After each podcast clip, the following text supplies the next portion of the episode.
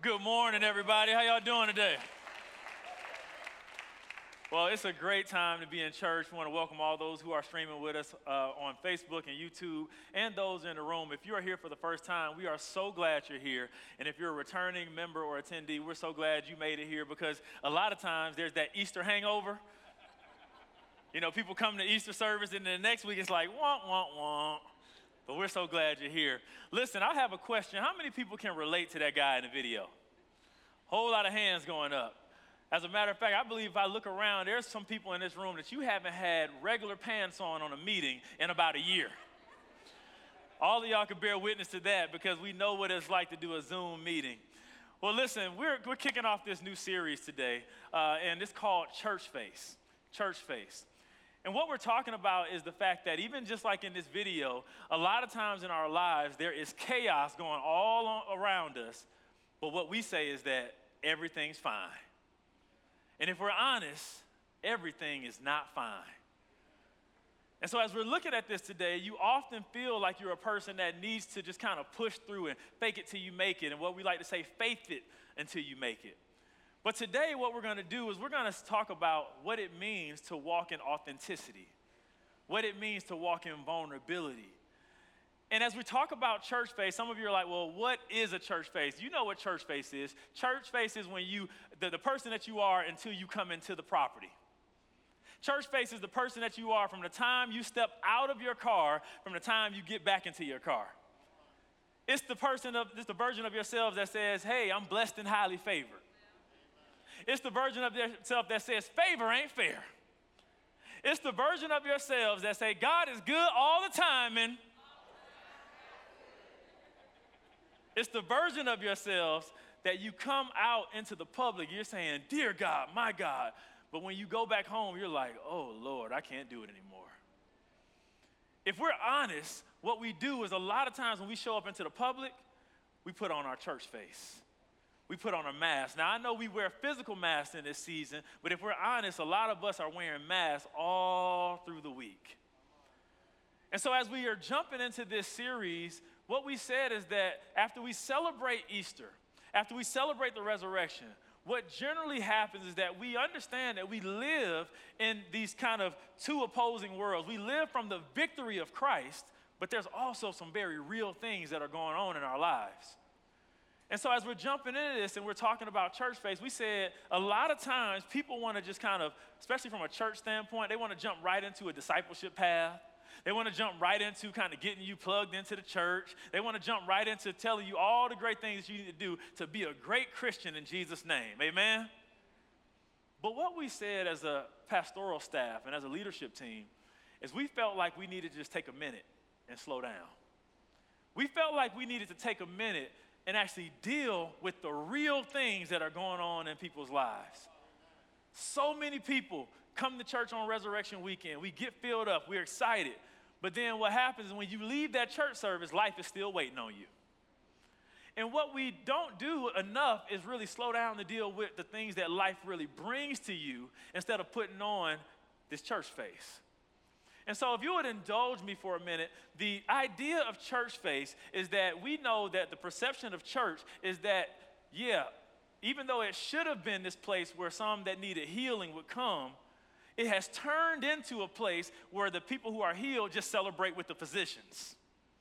It's turned into a place where people know that they need salvation, they know that they need a Savior, but it's turned into a place where people just operate in modified behavior. And that modified behavior is this behavior that we put on to get along and go along like everything's okay. And today, again, one of my burdens as a pastor, as a pastoral team, we're like, listen, if we're gonna really emancipate greatness, if we're really gonna walk this thing out, we cannot fake it till we make it. We have to walk in this word called authenticity. Somebody say that with me authenticity. So here's the thing we could have really called this series Church Facade. Why? Because a facade is this. Follow me. A facade is an outward appearance that is maintained to conceal a less pleasant or less creditable reality. Can I say it again? A facade is an outward appearance that is maintained to conceal a less pleasant or creditable reality. And I say this often as I'm preaching. I say on Sunday mornings, I don't want to speak to your Sunday self. I want to speak from, for this service, I want to speak from your 1 p.m. on Sunday all the way to your 11 o'clock self on Sunday. Because what happens is that if we're honest, we really know how to put on. We know how to actually put the suit on to make sure that we're walking in the holiness of God. But when we leave here, are we really transformed? Are we really changed? So here it is. In church, I was thinking about this. A lot of times we're so in tune and we're so concerned with talking to people and telling them what they need to do in their faith that we don't consider what they're dealing with in their flesh. And I know in church, flesh is a bad word. You know, especially if you come from the old church, you're like, you just operating in the flesh. You need to get it together. But what we want to do is we want to say, listen, you deal with these things all throughout your week. And when we come into church, we're not relevant. We're not talking to the things that you need to actually win in life. So if you are new to church, the church facade is probably one of those things that kept you away from church for a long time. And if you're someone who goes to church on a regular basis, you actually are that person that says, when are we actually going to deal with the things that I'm dealing with? See, we can preach the scriptures, we can, we can go hard in the paint, but sometimes we have to do what? Slow down and get back to basics and deal with what God has for us. So, again, if you're new here, we've been talking about this thing called emancipating greatness. And emancipating greatness, the scripture that we're using as a foundation is Genesis 1:27. And that scripture simply says that we are made in the image of God. And in the image of God, He created us to rule, subdue, and have dominion. And what we've said is that in understanding that image of God, that you were made for something great. Can you look at somebody even through that mask next to you and say, You were made for something great? Come on, say it, say it with your chest. You were made with something great. So I'm going to surprise you guys a little bit because today I really don't want to preach to you. I really want to have more of a conversation today. I really want to slow down and really deal with some things and kind of just get this series started. I love the fact that I get to kick this series off because I don't have the pressure to finish something today. But what I do want to do is open us up to see how God really wants us to operate and what we're going to understand over the next couple weeks of this series. So if you're following by YouVersion, this part is in your notes, and if you're not, just, just take inventory of this right quick because these are the things that we're going to deal with over the next several weeks. The first thing that we want to make sure that we deal with as we go through this church face series is this. Number one, the understanding that who you are in God. We want you to understand who you are in God. That's talking about identity. Identity. Number two, we want you to understand and we want to bear witness with the fact that there are real struggles we face. Somebody say amen. amen. And number three, we want you to know that with God's help, we can overcome these struggles. With God's help, we can overcome these struggles. And then number four, that we don't have to act like everything's okay when it's not. I think we can just sit right there and park right there because too many of us are acting like everything's okay and it's not. And the fact remains is that we find ourselves living and walking with a church face, with a facade, something that's built up that's not the real us. And here's the big hinge pin of what I want us to understand is that God wants your outside persona to match what you're feeling on the inside. He wants what you actually portray on the outside to match how you really feel and how you're really operating on the inside. And I have an announcement for somebody God can handle it. God can handle how you really feel. And as we look through this, there's a collective statement that I want us just to echo throughout this series. And I want you to hear it first, and I'm going to have you say it because you need to grab it. This collective statement that we need to have throughout this series is this it's that we are human, we are not God, and we need God. I'm going to say it one more time. We are human we are not God, which means we need God. Can we personalize it? Can you say it with me? I am human. I am not God. And I need God. I need us to say that one more time. Hold on, before you say it though. I'm feeling a pull today because, again, as we come out of Resurrection Weekend, so many people are yelling at people and screaming at people and shouting with people. And today we just need to hear God speak to us and say, I came for you. I came to make sure you understand that I am here for you. So let's say this together and let's say it with, with understanding. Number one, I am human. I am not God, which means I need God. Let's take that in for a second. See, when we take that in, we're now able to confront this thing that while we are celebrating the victory of God, while we're celebrating the victory of Jesus, we still have to confront our everyday lives that are still going through a process. And as we confront this, what we understand is that while we are a week removed from the resurrection celebration of Jesus, a whole lot of stuff it was still waiting on us when we got out of church on Sunday. A whole lot of stuff is still waiting on us even right here. And so, as we understand this victory that we have in our spiritual lives, if you're honest, many of us are still struggling in our personal lives. And what we do need to understand is that while the tomb is empty, some of us have been running on empty. And we don't talk about that enough, but here it is. Let's not act like we're not in the middle of a pandemic. While things are loosening and things are changing, we have had a year that has been filled with some of the most uh, interesting things racial tensions, political tensions, personal tensions, family tensions, loss, job changing. And there are so many things that we just kind of just run by and we come to church and we sing, we lift our hands, and then we come in one way and we leave the same way. But as a shepherd, as a pastor, one of my calls, one of my burdens is to make sure that when we come and we gather together, that we don't come and leave the same way we came. Now, I know life is a process, but I believe that in these supernatural moments, God can do some things if we give Him room to move with us. But if we're so concerned with our program and our agenda is so packed that we don't give him time to breathe into us, what will happen is that we come in saying what we want to get from him, and he's like, I had something different for you.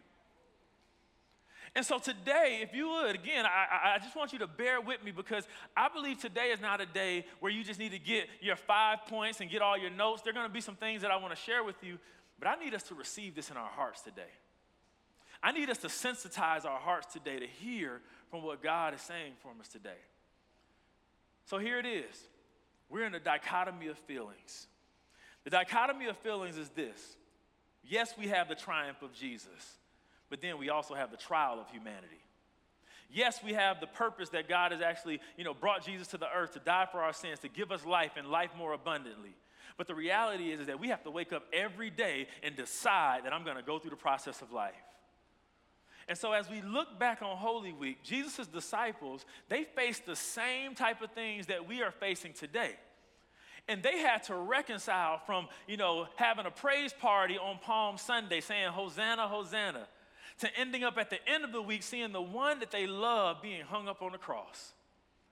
And while we celebrate the resurrection, there are some residual things that actually take place that hit your heart a little different when you go through that type of ups and downs in your emotions. And a lot of times we over spiritualize the story of Jesus' life and we don't take time to dissect and say, okay, what did they do to walk through that process to actually get over that disappointment? What did they do to really receive the things that God had for them, even when they didn't understand what was happening? See, we know the story with revisionist history. We can look back, but they were in the middle of it and they had to trust God. So here it is. With all those things going on, with a great celebration on Sunday, if we have to, we have to slow down and say, wait a minute, while he got up, what happened between Sunday and Friday? What happened between Sunday and Sunday, even when they were trying to reconcile what Jesus was going through? So, as we believe in the power of God, the question is not how you were affected. The question is, how are you going to allow God to move in your life as we all have been affected? Because there are some people who would like to say that they are just operating in the Holy of Holies and nothing touches them, and they have angels sleeping over their bed, and they read the scripture. They can re- recite the Bible from Genesis to Revelation, and they don't go through anything. But I'm going to tell you, that's not my lot. That's not me. For me, I need to slow down and get the practicality of what God is saying to me so that I can truly win in life. So here it is. While we all are going through something in life, we have to be able to give that thing to God. And here it is. I want to let you know that I want to give you permission to get with God and say, I don't really know how I'm supposed to feel right now. I don't really know what, what's going on. And I'm going to sit down right here because I told you I'm, I'm going to switch it up a little bit today. While we're used to preaching, while we're used to hearing the scriptures, while we're used to somebody telling us how much we need to have faith, I'm sitting down here at eye level with you today to let you know I'm walking through this battle too. I'm sitting with you at eye level today to let you know that I have to reconcile when I'm disappointed. I'm sitting at eye level to, with you today to understand that I've had some loss this year. That while you're going through different things, that while you might have had someone that you prayed for that didn't make it, while you had someone that they're trying to actually see what does God look like in the, in the sense of my current reality, we all are in this thing together. We all are dealing with something. And life can throw curves at you because you can be celebrating on Monday and be, uh, be operating in mourning on a Friday. And what do we do with that? What do we do with that? I know we're not used to kind of slowing down like this. I know we're used to somebody just kind of going through a whole message. But I want us all to reconcile with God in this moment. I want all of us to say, God, search my heart. Say that to yourself right now. Say, God, search my heart. Say, God, I want to give you permission to move in my life. As we walk through this day to day, I want to say this very clearly to you. And I wrote it down because I want to make sure we don't miss it. If you're taking notes, listen to this, but then write it down as a reminder for yourself later. Stopping to take stock of your life and the hurt and the pain that you have is not a lack of faith. That might sound so simple, but I want you to grab this. I'm, I'm slowing down on purpose today. Stopping to take stock of your heart and what God is doing in your life and the emotions that you have and the feelings that you have, it is not a lack of faith. As a matter of fact, it's the way that we thrive in God. It's the way that we let Him into our lives in God. As a matter of fact, it can be a situation of life or death to take inventory of how you feel in your emotions. I read this and they're going to put it up on the screen. There was a 2013 study by the Harvard School of Public Health and the University of Rochester that showed people who bottled up their emotions increased their chance of premature death from all causes by more than 30%. With their risk of being diagnosed with cancer increasing by 70%. What that simply is saying is that we're holding death on the inside of us by not dealing with how we really feel the bitterness, the pain, the things that we are really operating in, the ups and downs of life, because we're trying to fake it until we make it, because we're trying to keep the church face on, because we're trying to act like we're not vulnerable, what's happening is that we are dying on the inside. And as a shepherd, as a pastor, I don't want to be a person that has the opportunity to speak life into a people that we just go along and get along and we die and somebody say, oh, what happened to them? Because so many times when we see people take their lives in suicide, what happens is that they've been studied, uh, struggling in, in silence for a long time, but they didn't feel like they had a safe place to share it. And the challenge about a stat like this is that it really hits the people who are the strong of people of us. You know how the old folks used to say, I'm a soldier in the army of the Lord. See, usually this service will go with me. Nine o'clock went with me. And yes, while we are soldiers in the army of the Lord, the challenge is when we are soldiers and we're so faith filled that we are the ones who don't share our wounds. We are the ones that don't stop long enough to take inventory of the big battle scars that we got through the war. But even in a war, even with soldiers, what they do is while they may not be able to stop for every scratch and for every nick, what they do is they push through and just deal with the big things that hit them. But if we're honest, a lot of us, we say we'll get back to that later. Something hits our heart, something hits our emotion, something kind of breaks us down, and we say, okay, we'll get back to that later. And then we find ourselves in the next big crisis, and we've never dealt with the last crisis. And so, as we're looking at this, what happens is that this takes us into this term that I believe the Lord just kind of downloaded to me. Write it down deficiency acclimation deficiency acclimation. That word to me means this is when you learn how to normalize living in pain or deficit. It's when you normalize living in pain or deficit. And it's when you don't even know anymore what it's like to live in health because you've gotten used to operating with a limp. How many of us, if we're honest, we just started to adjust our lives to the thing that hurt us because we were like, okay, I'm not gonna go down that road again. Instead of being real and saying, I'm dealing with this, I'm disappointed, I don't know how to handle this, what we do is we just say, okay, I'm not gonna talk to that person anymore. I'm not gonna go to that place anymore. And God is saying, if I sent my son Jesus to come, die on the cross, be risen again, so that you can live and have life to the fullest, what you're doing is you're actually canceling yourself out with potential that I have for you. So, as we think about this, the bigger challenge than not just actually sharing those things is that you act like everything's okay and you suffer in silence. How many people are walking around with physical and proverbial masks on, suffering in silence, smiling with their eyes but crying with their heart, going along to get along, but hoping that somebody would slow down long enough to say, How are you really doing? You know that person, a lot of times things just go, but when they say, How are you really doing? that means they got time today. See, a lot of people just ask you that because they want to give you a nicety. They just want to be nice and gentle. But we have to be a people that start to slow down enough, one, to give that to God, but actually to get with each other and say, How are you doing for real, for real? So as we look at this, and we talk about coming out of that deficiency acclimation, there are things that we have to do, and there is time that we have to take to pause and ask God a couple questions. Here are the few questions that we need to ask God. Number one, where have I been impacted? Number two, where's the bleeding?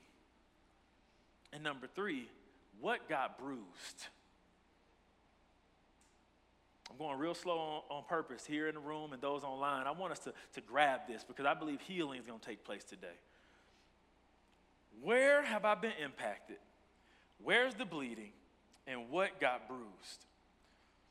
And the thing that's so special about a gathering of believers, uh, what's so special about a church, what's so special about us coming together is because this is a safe place where we can come and actually bring those questions to God. But what happens is that we are disappointed and we don't actually reveal that to God, so we just keep on brushing it away. John chapter 20, verse 19, it says this That Sunday evening, the disciples were meeting behind locked doors because they were afraid of the Jewish leaders. This is Sunday after the resurrection. Sun, suddenly, Jesus was standing there among them. Peace be with you, he said. As he spoke, he showed them the wounds in his hands and his side. They were filled with joy when they saw the Lord. See, when I read the Bible, I try to slow down because a lot of times we get excited and we just go, we, we like that last line. They were filled with joy when they saw the Lord. But I'm going to back up to verse 20 where it says this Jesus wants us to take notice. He says, as he spoke, he showed them the wounds in his hands and in his sides. Jesus was showing them his humanity in that moment. He was giving his humanity full display, even though he was divinity. And what happens is that his scars were serving as a reminder that even one who was sent from heaven still had to operate through, operate through being wounded. Even the one that we look at and we call on his name, he still had to be one that went through some things and he felt these things and they were real pains and real results. But what happens is that if we never take inventory of our battle wounds, we'll keep just moving away and then those things will come back at an inopportune time. You know what I'm talking about. You've brushed things away, and then somebody says something to you. It's not even something that really should offend you, but because you've compounded this offense, you blurt it out at them and you take their head off. Husbands and wives don't nudge each other right now. And my announcement today is just to let us know that Jesus absolutely cares about how you hurt. He cares about how you feel. And as a matter of fact, He understands it. You may have never heard that in church before, that God wants to actually get in touch with your wounds. And the Bible tells us in 1 Peter chapter 7, it says this in verse, in verse uh, 7 of uh, chapter 5 casting all your cares, all your anxieties, all your worries, and all your concerns once and for all on Him. For He cares about you with deepest affection and watches over you carefully. See, we have to grab this truth right here because religion and church will cause you just to push through pain. Religion and church will cause you to just say, I'm okay. Religion and faith will have you hiding behind the scriptures, not allowing the scriptures to actually read you so that you can actually be transformed. Because what happens a lot of times, whether you know it or not, is people judge you because you might not be matching up with what the word says. But what God is saying is that I was divinity in Jesus, but I still was wounded in my humanity. And if Jesus could be uh, wounded in his humanity, you can be wounded too. So, as we celebrate this resurrection of Jesus, for many of us, we really need a resuscitation in our own lives. As we celebrate this resurrection of Jesus and we celebrate the, the, the good things that have been brought to us, if we're honest, we need Him to breathe back into us again because there are many things that we've lied, uh, laid on the table and said that we cannot actually have hope in again.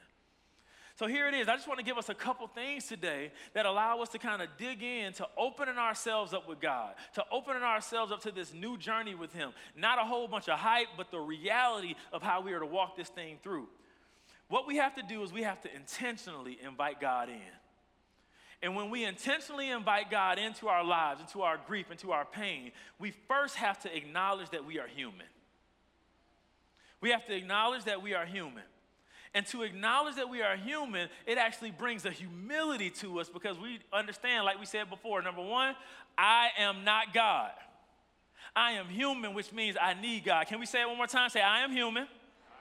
I am not God, which means I need God. Because the more dependent we are on God, the more we can depend on His hand to guide us through everything that we're going through. And the beauty of the written word, even as we kind of come off of this week of celebrating the resurrection, is that all through the Bible, He shows us this collision course with the divinity and the humanity, this collision course with the holy and the human. And as we walk through this, here it is God wants us to take off the church facade because when we don't take off the church facade, we will continue to just walk by faith, but we really won't allow the faith to manifest in our lives. So, as you're even looking at me right now, I know y'all are like, man, you know, I don't know if I really want to deal with this. I don't know if I really want to, to take off this church face. I want to give you permission just to take a deep breath right now. Take a deep breath. Take another deep breath.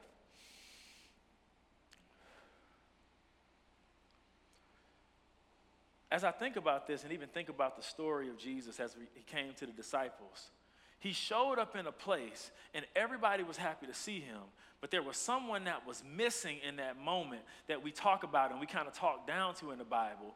But he missed the moment because he was actually dealing with some things that we deal with today. And as I talk about him, I want to let you know this next thing that we have to invite God in because it exposes our hurt. And this person that I'm talking about that missed this first church gathering after the resurrection, his name was Thomas. And a lot of times in church, we actually put this bad uh, thing on Thomas. We say, doubting Thomas. Why wasn't he there? If you're honest, when you deal with stuff, what do you do? You kind of pull back sometimes. You take a moment to kind of breathe. You take a moment to respond. You take a moment where you're not necessarily wanting to be around a whole lot of people. And what I love about this story is that it really allows us to get in touch with this word called disappointment. Disappointment. There are many definitions to the word disappointment, but this is what I want to give you today.